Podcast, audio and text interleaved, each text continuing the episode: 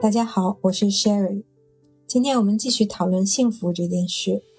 我们来看另一个词，也可以表示幸福：well-being。well-being。大家也许能从里面发现两个词：well，well，好的；being，being，可以说存在的状态。well-being，好的存在的状态就是幸福。那么这个幸福跟前面所讲的 happiness 有什么不同呢？当我对一个词的用法不清楚的时候，我喜欢去看柯林斯词典。比如说，我们在用青山词霸查一个词的时候，出来的结果有不同词典的内容。如果大家选择看柯林斯词典，可以看到英文的解释和特别好的例句。Well-being。柯林斯里面是这样解释的 ：health and happiness，health and happiness，健康和幸福，或者康乐。在一些短语中，它也有福祉这样的意思。比方说，well-being of the Chinese people，well-being of the Chinese people，中国人民的幸福和福祉。谈到幸福这个概念。 我们中国的同学很容易想到 happiness，那么这个词一般是怎么用的呢？一个荷兰大学为学生做了一个公益视频，题目就是 What does well-being mean to you? What does well-being mean to you? 你觉得 well-being 意味着什么？视频里有四位同学分享了他们对这个词的理解，他们用到了以下的词和表达。overall health, overall health 整体的健康，mental health, mental health 心理健康，not too much stress, not too much stress 压力不是特别大，stress 压力，not too much stress 没有特别大的压力，physical fitness, physical fitness 强健的体魄或者健美的体魄，comfortable and happy，comfortable and happy，舒服的、开心的，feeling right and going right，feeling right and going right，感觉都是对的，一切都在正常的进行，work and life balance，work and life balance，工作和生活的平衡。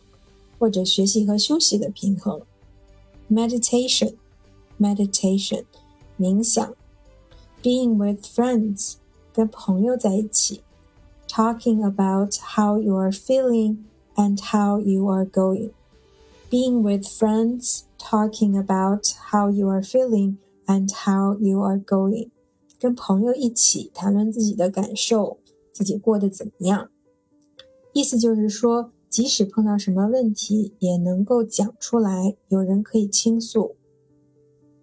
现代生活中，我们很多人面临着更快的生活节奏、更大的心理压力，因此在这样的语境中，well-being 所代表的身心健康以及幸福感，也许会对我们有所启发。不知道大家是否听过幸福经济学这个概念？well-being economy。well-being economy，幸福经济。比方说，the network of well-being economy governments。network 网络，government 政府，well-being economy governments 拥抱幸福经济这个概念的政府，它们之间形成了一个网络，像是一个联合体。The network of well-being economy governments。 支持幸福经济的政府是什么意思呢？他们反对将 GDP 作为唯一的数据来衡量一个国家的发展，认为 GDP 这个概念被过分看重了，希望经济的发展能够为人的福祉来服务，而非反过来。基于幸福经济，幸福经济学也被一些学者提出来。如果大家感兴趣，可以搜索到很多相关的课程以及素材。从历史进步的观点来看，现代社会有更优越的生活和医疗条件，人们的幸福感应该更强。但是历史学家的研究发现，原始人的生活方式更有利于康乐，也就是 well-being。在《人类简史》这部书里，作者描述了以采集和狩猎为生的原始人，他们具有多样化的饮食 （diversified diets），diversified diets，包括各种植物、根茎、坚果。